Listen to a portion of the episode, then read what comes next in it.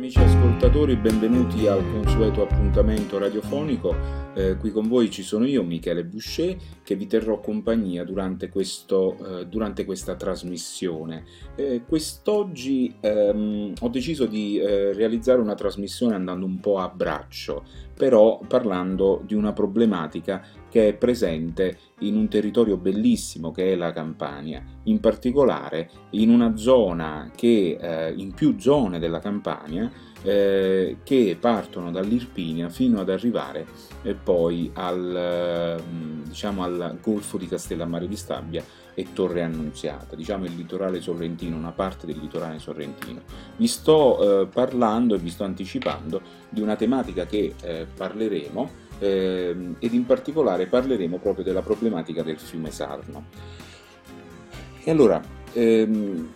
in questi giorni eh, ci sono state eh, delle notizie che sono eh, rimbalzate un po' sugli eh, schermi, anche sugli schermi dei nostri smartphone, perché ormai la notizia, come è risaputo, eh, gira abbondantemente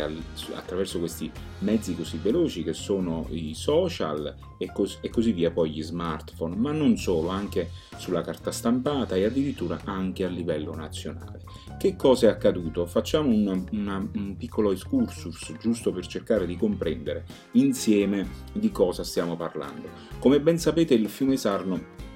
è tra i fiumi eh, più inquinati d'Europa, se non al mondo. Eh, purtroppo questo fiume vive una forma di inquinamento cronica che eh, dura ormai da circa 40 anni, da quando c'è stato il grande sviluppo, il boom industriale sui nostri sui territori, insomma i territori della Campania. Mi perdonerete se dico i nostri territori perché essendo campano eh, eh, sento mia questa terra, ma ehm, questo, questo, fiume ovviamente eh, con i suoi affluenti, con i suoi affluenti vive una eh, forma di inquinamento, come dicevo prima, molto cronica, cioè ormai eh, che perdura da tempo eh, e che ha fatto sì che questo fiume poi diventasse in un certo senso un fiume morto.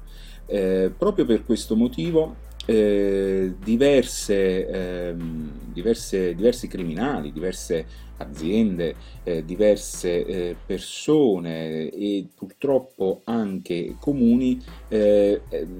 di consueto eh, hanno,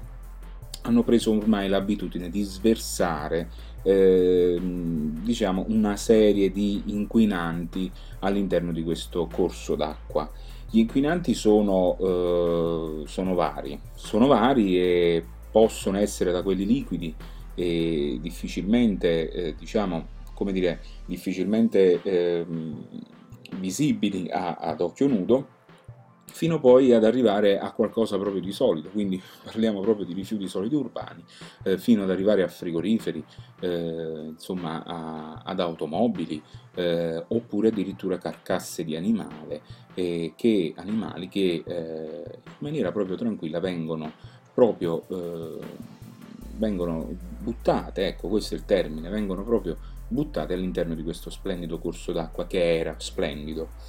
Eh, io resto positivo e sicuramente questo corso d'acqua riacquisterà, mh, spero di potercelo vedere e spero che voi pure possiate vederlo, insomma riacquisterà la propria bellezza, ne sono sicuro. Però riallacciandomi un attimo all'inizio della, della trasmissione, ho detto per l'appunto che avrei parlato di una problematica che è rimbalzata in questi giorni eh, sui nostri smartphone, sui giornali, sulle televisioni ed è, un, ed è stato un episodio che perdura eh,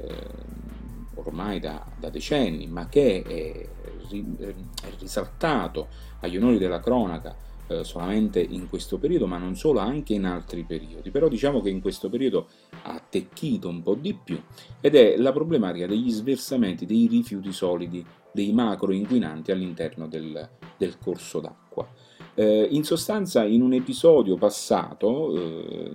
ci, eh, c'è stata, un, nel periodo dell'emergenza dell'emergenza meteo eh, c'è stato un ingrossamento del fiume, il quale ha eh, creato, e anche, attenzione anche per la problematica vento, c'è stato una, uno sradicamento di una serie di alberi che eh, sono andati poi ad impattare sul corso d'acqua. Ehm, questi alberi hanno fatto sì che creassero proprio una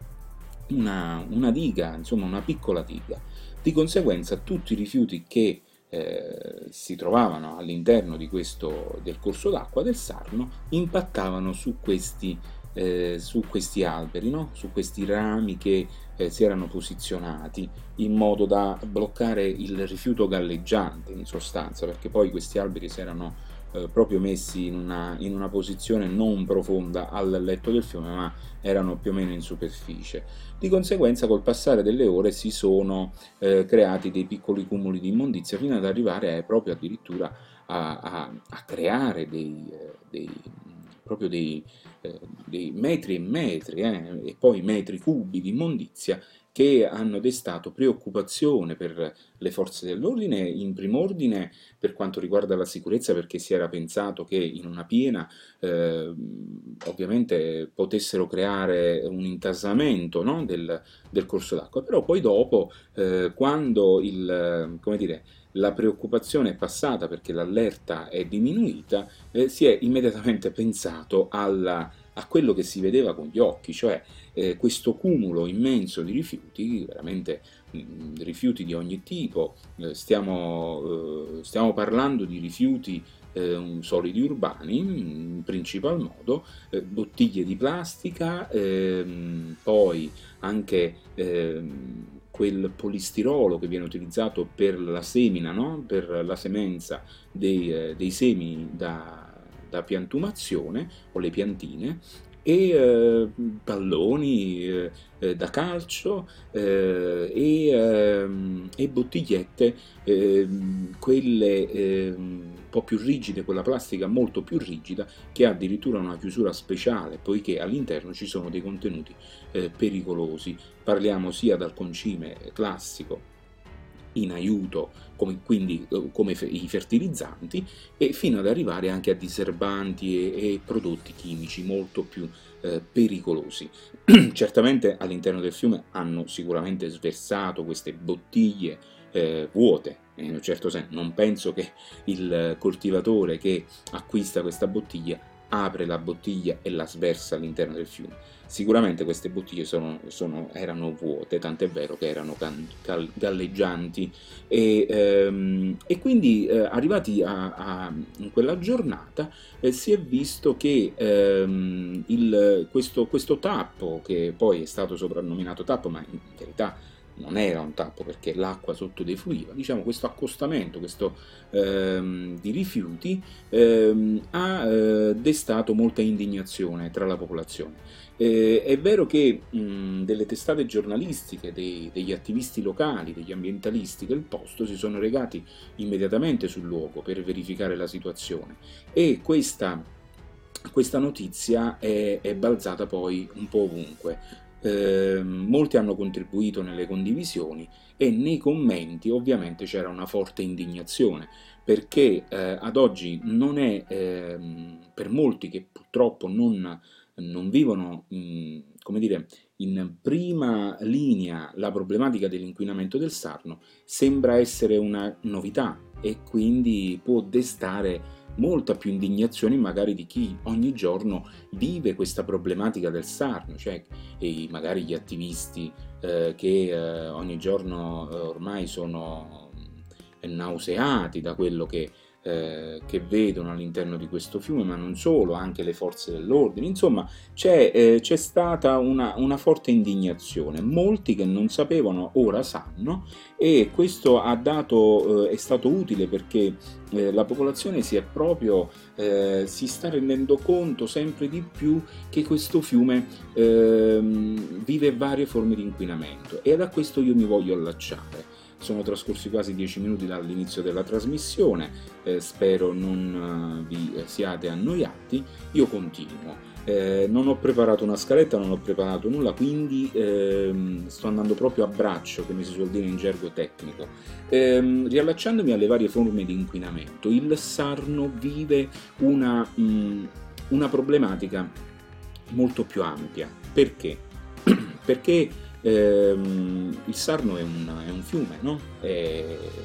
suo, sul suo letto scorre acqua, e, ma allo stesso tempo ehm, può scorrere sul, sul, sull'acqua anche altre forme di inquinanti. Quindi i tipi di, possono, i tipi di inquinamento possono essere due. Parliamo di quelli liquidi e di quelli solidi. Lo stesso che potrebbe accadere anche su terraferma, sia chiaro. Però diciamo che la, eh, su terraferma il, eh, la forma di inquinamento rimane circoscritta il più delle volte ed è facilmente individuabile. Invece per quanto riguarda i liquidi, lì la problematica aumenta perché c'è più difficoltà di andare a notiziare, a notiziare il reato. Eh, il Solofrana eh, è un affluente, un affluente del, del, del, Sarno eh, che ehm, viene denominato eh, affluente killer, che poi in verità è stato fatto, eh, cioè, o meglio, sono i cittadini eh, che poi eh, magari eh, qualche cittadino può avere un'industria, no? quindi voglio dire di base, oppure può essere sindaco di un comune, eh, voglio dire si, bar, si, basa sempre da una fonte di cittadini, ci sono cittadini incivili che eh, nella loro gestione dei propri affari eh, purtroppo hanno fatto sì che questo eh, torrente diventasse avvelenato. Quindi in un certo senso non è il, ehm, com'è che è facilmente ehm, eh, viene facile dire che il, dire, il, la Solofrana, questo fiume, questo torrente è il killer del Sarno, ma resta di fatto che sono i cittadini che hanno fatto sì che questo poi Torrente diventasse un, un, killer, anche se ripeto, non è secondo me la forma adatta da attribuzione a questo torrente, perché di base il torrente non è un killer, ma viene avvelenato. E parlando proprio del torrente Solofrana, che parte da, eh, da eh, da Solofra, in effetti, in una frazione alta di Solofra, eh, lì c'è un rigagnolo d'acqua, insomma c'è una piccola fonte che eh, va via e poi di, di, conseguenza magari si perde un po' nel letto del fiume perché è veramente poca, eh, i contadini del posto addirittura qualcuno lo capta pure per, eh, per farne gli affari propri, anche se in un certo senso non è corretto, e poi si perde lungo il tratto di strada. La problematica del Solofrana arriva poi alla zona industriale del, eh, di Solofra, dove ehm, alla cronaca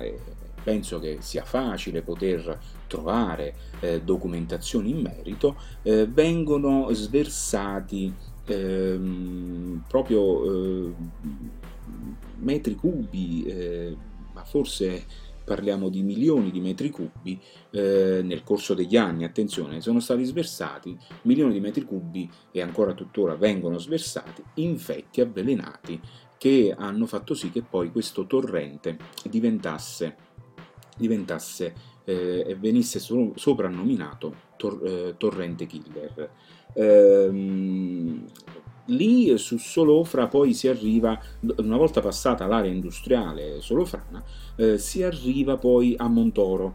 che in un certo senso è il comune che subisce in prima linea più di tutti l'inquinamento dell'area industri- eh, generata da, eh, da, da, dall'area industriale, sembrerebbe essere generata dall'area industriale, solofra, industriale solofrana e che poi impatta sui territori montoresi. Eh, sui territori montoresi eh, si è creata una filiera di attivisti che eh, sorvegliano questo tratto eh, di torrente ehm, come a garanzia no? per cercare di tutelare la salute pubblica eh, e che puntualmente purtroppo eh, documenta situazioni tristi, situazioni difficili dove ci sono veri e propri sversamenti, colorazione dell'acqua, parliamo di colorazione dal trasparente che è l'acqua che dovrebbe correre verso il letto del fiume, purtroppo arriva acqua colorata, eh, di colore più o meno rosso, eh, oppure addirittura grigiastra e nei casi molto più gravi addirittura acqua nera. Eh, questi tipi di sversamenti avvengono durante la giornata, eh, nella maggioranza dei casi arriva eh, a, a, a, diciamo, ad acutizzarsi nel periodo eh, delle piogge perché sembrerebbe che se ne approfittassero, ehm, se ne approfittano voglio dire le eh, alcuni si, si, si, suppone che possano essere aziende, industrie ne approfittano per eh, sversare, poiché magari quando piove tutto va via e quindi viene molto più facile eh, non essere individuati. Alla cronaca ci sono eh, dei, delle, delle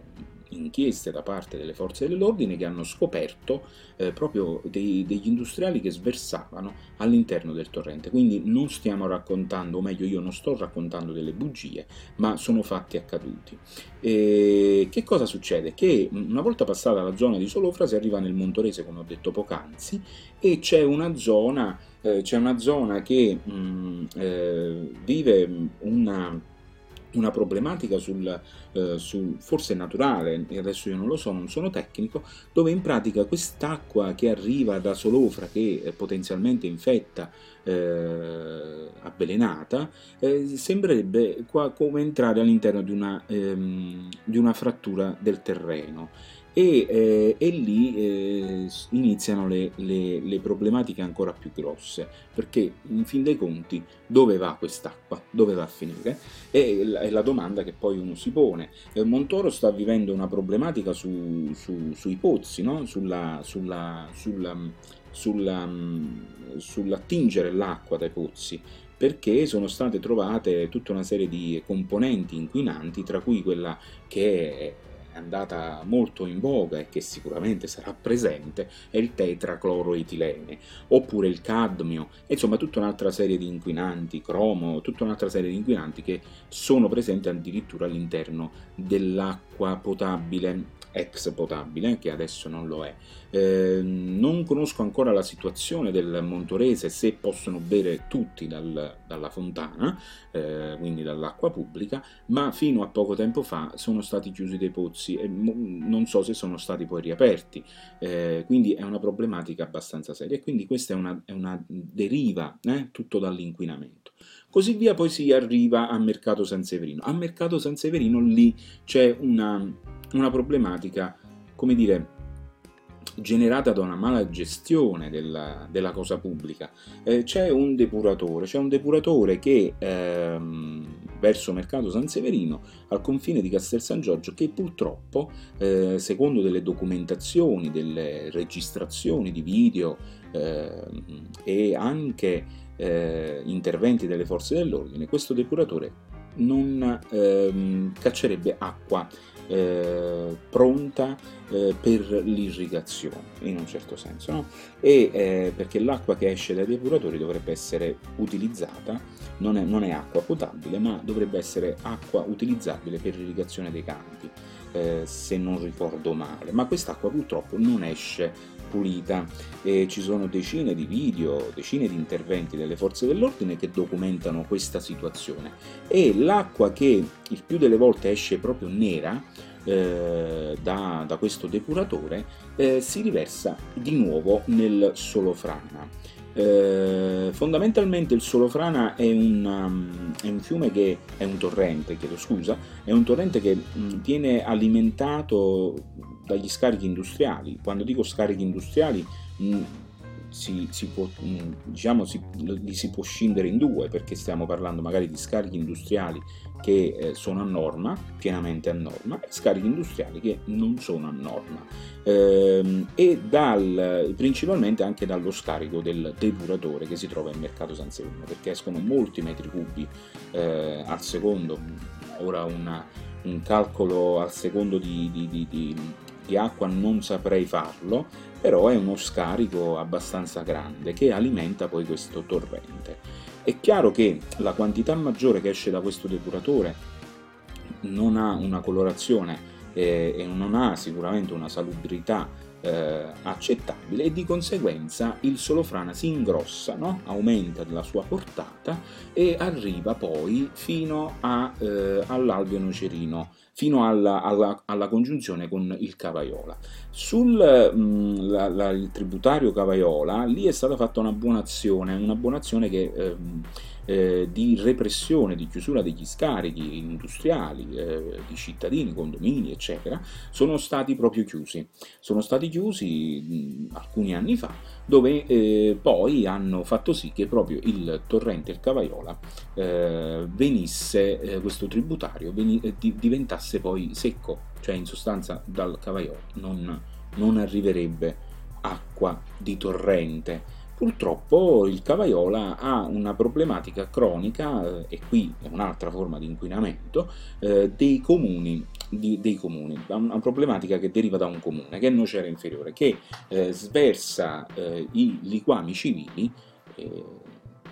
insomma dico liquami civili, ma potrebbero anche essere liquami di tipo eh, industriale, non, non, lo so, non lo sappiamo, eh, sversano all'interno dell'ultimo tratto del Cavaiola. E quindi si crea una congiunzione killer a nocera inferiore, quindi la solofrana che scende da Solofra e passa Mercato San Severino, Castel San Giorgio e Rocca Piemonte mh, mm, e eh, Nocera, eh, sì, e poi arriva a Nocera e eh, dall'altra parte il Cavaiola che parte da Cava e arriva poi alla congiunzione con nocera inferiore. E lì c'è una congiunzione pericolosissima c'è una congiunzione pericolosissima innanzitutto perché c'è un'area densamente abitata è davvero nocera inferiore è una, è una città si può dire no? E, e, poi va nell'alveo nocerino eh, che poi arriva fino in una zona a Ciampa di Cavallo, se non sbaglio, eh, dove poi passa il Sarno. E il Sarno che vive già una una gravissima problematica di inquinamento che conosciamo, eh, ma non esageratamente, vedendola poi da satellite, perché sono state eh, anche fatte delle, delle, delle fotografie, eh, no, non da satellite ma da dei droni, dove fa vedere proprio l'arrivo di questo alveo eh, che si congiunge poi nel Sarno e fa sì che poi quest'acqua diventi torbida. Eh, par, par, par, diciamo, andando, partendo da questo, da questo punto, che è questo punto di congiunzione che viene chiamato ciampa di cavallo, a ciampa di cavallo, cioè non, non, non, so di preciso, insomma, eh, però io so che viene chiamato eh, dove c'è questa congiunzione a ciampa di cavallo, non conosco bene l'area come si chiama, da lì inizia il, um, a triplicarsi in questo caso il potenziale di inquinamento del, del Sarno. Eh, ritornando un attimo indietro verso Sarno, eh, dobbiamo dire che seppure il fiume Sarno viene, eh, gli viene attribuito come fiume pericoloso ed ha il nome Sarno perché nasce a Sarno, se vogliamo salire verso Sarno noi ci possiamo rendere conto che il fiume lì è spettacolare, è bellissimo, è unico e ehm, dovrebbe poi essere così per tutto il tratto. Um, il fiume Sarno ha una buona portata, però purtroppo viene captata alla, al nascere, alla sorgente, vengono captati eh, tutta una serie di, eh, di, metri cubi d'acqua che servono poi ad alimentare eh, il, le condotte idriche eh, del, di tanti comuni e quindi la sua portata è minore eh, di quella che dovrebbe essere. Eh, però eh, se si va verso Sarno si va a vedere la bellezza del fiume e quello che è stato nel corso dei secoli e che ha generato sviluppo lungo eh, le rive di questo fiume, ma non solo, eh, anche verso il mare. Ritornando in quella zona Ciampa di Cavallo, a Ciampa di Cavallo, eh, lì poi si inizia il viaggio verso, verso Castellammare di Stabia e da lì iniziano le problematiche ancora più gravi. Ehm, che cosa succede? Succede che in questo tratto di fiume, e poi aprendo una parentesi, eh, ci sono anche dei canali, no? dei canali che portano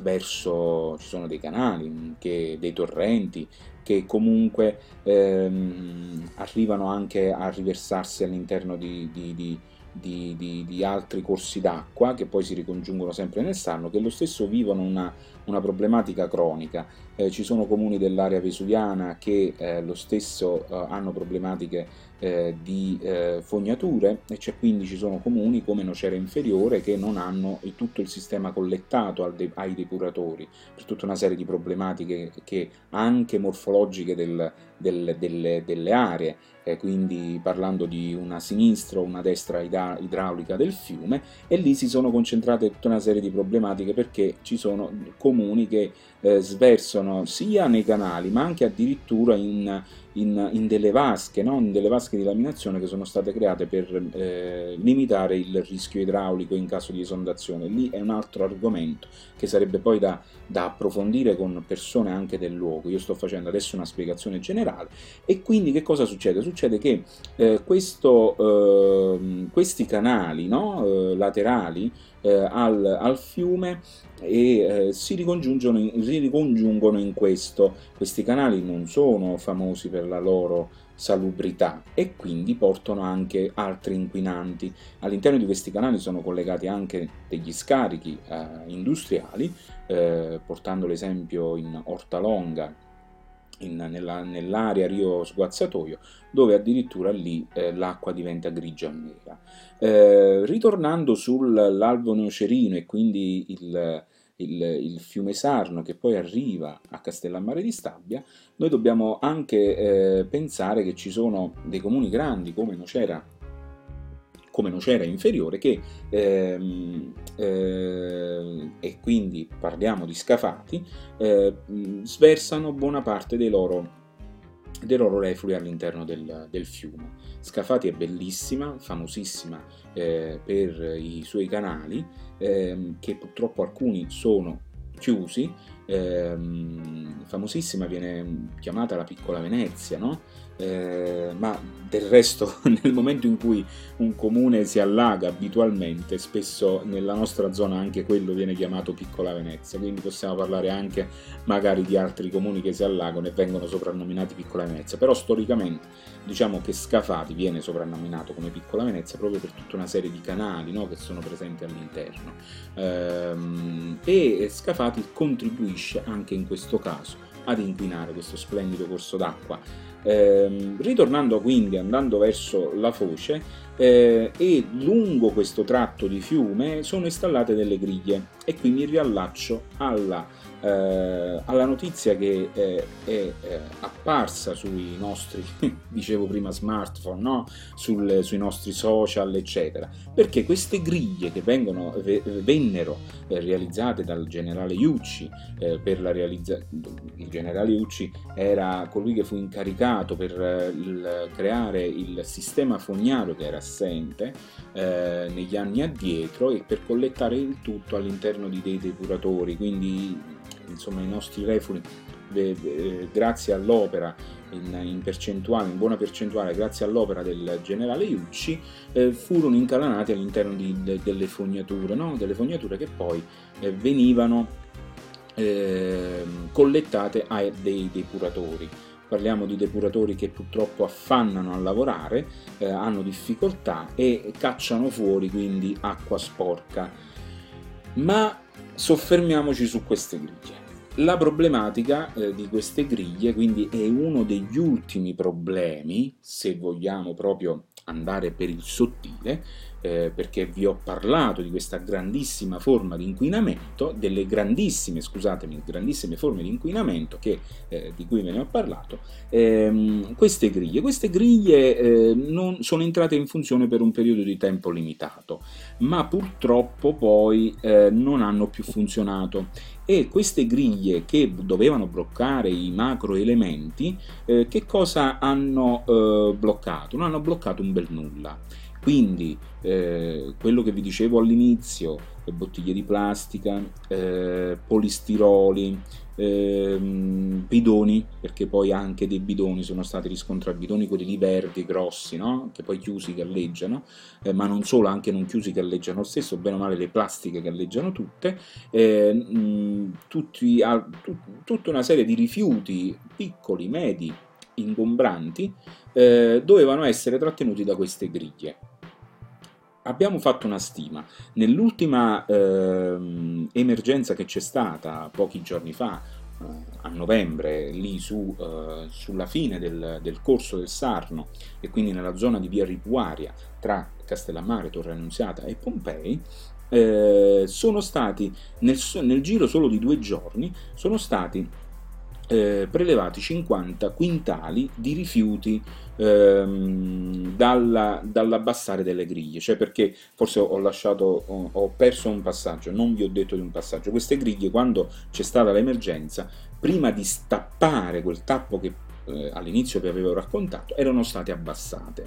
perché erano aperte, quindi eh, casomai eh, fosse stato stappato questo, questo tappo no, di rifiuti, i rifiuti sarebbero andati liberamente in mare. Il sindaco di Castellammare di Stabia prese la decisione eh, di abbassare queste griglie e quando fu, fu, fu, stappato questo tappo e tolto questi alberi, i rifiuti eh, andarono fino a sbattere, a, insomma, andarono a sbattere alla griglia. Eh, lì sul posto furono ehm, fu, ci, si trovava un'azienda eh, chiamata dal, dal comune di, eh, di, Castellammare di Stabia che prelevava eh, i rifiuti, cioè quindi eh, perché la griglia non era funzionante, è stata solo abbassata, ma non aveva la sua funzione di prendere i macroelementi inquinanti, i macroinquinanti eh, e prenderli e portarli su così come era progettata, ma fu solo abbassata meccanicamente e quindi bloccava questi rifiuti. Per poterli prendere ci voleva proprio una, una pala, no? una pala meccanica che li prendeva e li metteva all'interno di questo saccone, eh, di, questo, ehm, di questo contenitore, insomma di questi camion e così via. Eh, è stato calcolato che in due giorni eh, sono stati eh, presi circa 50, in media 50 quintali di rifiuti. Avendo fatto un calcolo, poi per un anno, è saltato fuori che nel mare di Castellammare di Stabia e Torre Annunziata, e di conseguenza eh, il mare insomma è ampio, eh, come dire, non avrebbe confini in un certo senso, eh, sono stati riversati circa 70.000 tonnellate di rifiuti. Ecco, questo è un dato eh, gravissimo perché parliamo di 70.000 tonnellate e avendo fatto poi un calcolo di 130 euro a tonnellate eh, di smaltimento di rifiuti qualora non, caratterizza- non venivano caratterizzati, eh, si arriva circa a 240.000 euro eh, di, eh, di, consumo, insomma di spesa per, la, eh, per il conferimento di questi rifiuti. Tralasciando l'aspetto economico che incide nel momento in cui eh, viene messa in funzione un'opera come quella delle griglie, eh, noi ci, magari ci soffermiamo di più sotto l'aspetto eh, dei rifiuti che sono andati in mare e quindi possi- possiamo immaginare facendo poi un calcolo che 70 queste 70.000 tonnellate moltiplica- moltiplicate per eh, 30 anni, se vogliamo essere buoni, no? moltiplicate per 30 anni, esce fuori un risultato spaventoso. e sono centinaia di migliaia di tonnellate eh, che sono state riversate all'interno di questo mare. Penso di essere stato chiaro. La problematica delle griglie è una problematica sicuramente regionale che se ne deve, eh, sicuramente se ne deve occupare la regione perché penso che non se ne può occupare un comune di dover gestire questa griglia, a meno che se ne può anche occupare il comune, ma con una convenzione a livello regionale sicuramente, perché ci sono dei costi, quali possono essere lo smaltimento dei rifiuti, quali possono essere il personale che deve andare impiegato su quella griglia, ma quella griglia deve funzionare. Assieme a quella griglia ce ne sono anche altre. Purtroppo non sono a conoscenza di griglie all'interno dei canali, perché un'altra gravissima problematica è l'immondizia che viene sversata all'interno dei canali perché sono proprio eh, sono, mh, i canali che vanno verso il Sarno sono dei canali piccolini no? che hanno dei ponti hanno dei, ponti, dei, dei ponticelli no? che addirittura in alcuni casi hanno anche una, una, barriera laterale dei ponticelli molto bassa. Che cosa succede? Che i camion arrivano su questi ponticelli, utilizzano lo scarrabile e buttano tutti i rifiuti all'interno dei canali. Questa è una cosa ovviamente criminale, che sicuramente è stata denunciata più volte e basta andare un po' sulla rete per eh, cercare rifiuti nei canali del SAD, esce fuori qualcosa. Addirittura questi rifiuti vengono anche bruciati. Quindi eh, bruciati all'interno dell'acqua, sembra strano, però è così, eh, vengono bruciati e, mm, ed è qualcosa di, di, di, di pericolosissimo e, e, quindi tutto questo poi lo stesso va a mare. E qui parliamo della parte solida. Per la parte liquida è tutto quello che vi ho raccontato prima. Quindi dell'inquinamento eh, di industrie, dei depuratori che non sono a norma, tra l'altro buona parte sequestrati, perché all'interno dei depuratori c'è una problematica, innanzitutto che non c'è un ammodernamento delle, dei, dei, dei, depuratori perché sono vecchie e le tecnologie sono avanzate, non sono a norma perché mancano una serie di impianti laterali, collaterali che vanno ad abbattere tutta una serie di cose all'interno, i rifiuti che vengono generati. Basti pensare che i fanghi ad oggi sono un costo, non sono una risorsa e quindi di conseguenza questi, questi rifiuti eh, vengono, eh, cioè, o, o, meglio i fanghi, eh, rimangono sul groppo, cioè, e quindi bisogna smaltirli. E che cosa fanno? Eh, capita che al, all'onor di cronaca spesso viene, esce qualche notizia che eh, parla di depuratori che durante la notte eh, vanno a sversare i fanghi accumulati durante la giornata oppure non depurano e buttano via tutto all'interno dei corsi d'acqua. Questo sicuramente succede anche nel Sarno perché la colorazione del Sarno di notte cambia che è di giorno, è chiaro? È differente di sera è, è, si può dire che è nero-grigio, di giorno magari è un po' più accettabile e quindi sicuramente accade questo. La domanda che ci si pone e si pongono i cittadini è perché non si può mettere fine a tutto questo? Eh, non è semplice, non è semplice adottare un'azione, una manovra per risolvere tutto questo, sicuramente non si può risolvere tutto d'un tratto perché come vi ho detto prima la depurazione in Campania è una... È, è, è in crisi, non, non, non depura e, e, parliamo solo del Sarno. Eh. Se volessimo parlare anche di altri, eh, volessimo parlare anche eh, di, di, altri corsi d'acqua, ehm, forse la situazione si andrebbe ancora di più a amplificare, ma parliamo solo del Sarno e quindi la depurazione, i cinque depuratori se non sbaglio che sono presenti lungo il tratto del, del, del, del fiume eh, sicuramente vanno in affanno. Ehm, molto probabilmente con questa crisi dei rifiuti ehm, ci saranno mol- stoccati molti fanghi all'interno di questi depuratori che eh, non si sa probabilmente che fine farne fare. Eh, partiamo 100, da 130 euro a mh, mm, tonnellata per lo smaltimento di rifiuti, partiamo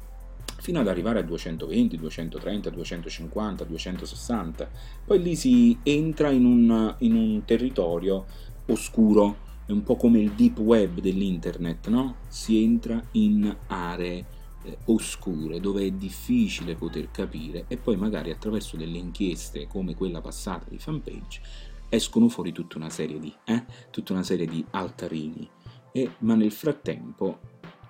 l'acqua scorre e i mari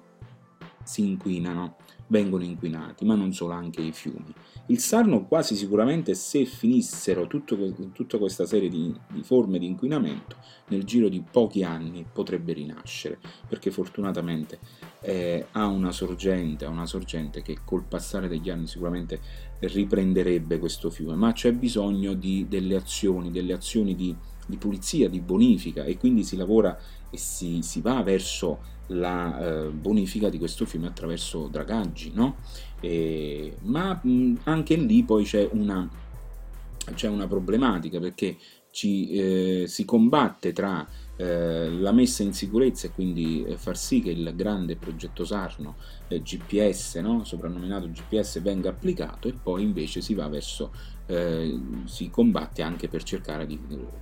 pulirlo, no? Quindi c'è chi è che dice prima la pulizia, no? Prima la bonifica e poi dopo partiamo con la messa in sicurezza e lì si apre un altro discorso. Ma io mi fermo qui, di questo magari ne parleremo in un altro momento, magari con il contributo di qualche attivista ambientale, tecnico che se ne sta occupando di questa eh, tematica, quindi prima GPS o, e, e, e dopo bonifica o prima bonifica e dopo GPS o tutte e due insieme.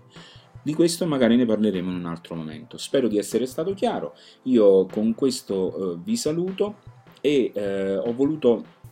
mh, mm, farvi comprendere che l'inquinamento eh, del Sarno non è solo quello che vediamo in questi giorni che ehm, parla di griglie che non sono state mai utilizzate per bloccare i macro inquinanti, ma il Sarno è inquinato fino fino, fino alla, come si suol dire in Campania, fino alla cima dei capelli, fino alla punta dei capelli. E quindi eh, allarghiamo la veduta, le vedute e eh, soffermiamoci sempre di più su di questo corso d'acqua importantissimo e utile per la vita dei mari, del nostro mare. E pensate un po' se questo fiume arrivasse pulito nel, nel Mar Tirreno. Potrebbe sviluppare una flora e una fauna acquatica spettacolare, cosa che magari un tempo lo era e, in, parti, in, alcune parti del golfo di Castellammare di Stabia, Torre Annunziata, persiste, fortunatamente vive nell'area di Pozzano, nella zona del, eh, del, dello scoglio di Rovigliano e così via. Io vi saluto e vi rimando ad un prossimo appuntamento eh, dove mm, sicuramente parleremo di un'altra tematica, ma ritorneremo poi successivamente su questo argomento, inquinamento sarno, eh, e magari cercheremo di parlare sul eh, sulla messa in sicurezza e la bonifica di questo splendido corso d'acqua ad oggi avvelenato. Un saluto a tutti voi e grazie per avermi ascoltato. Alla prossima!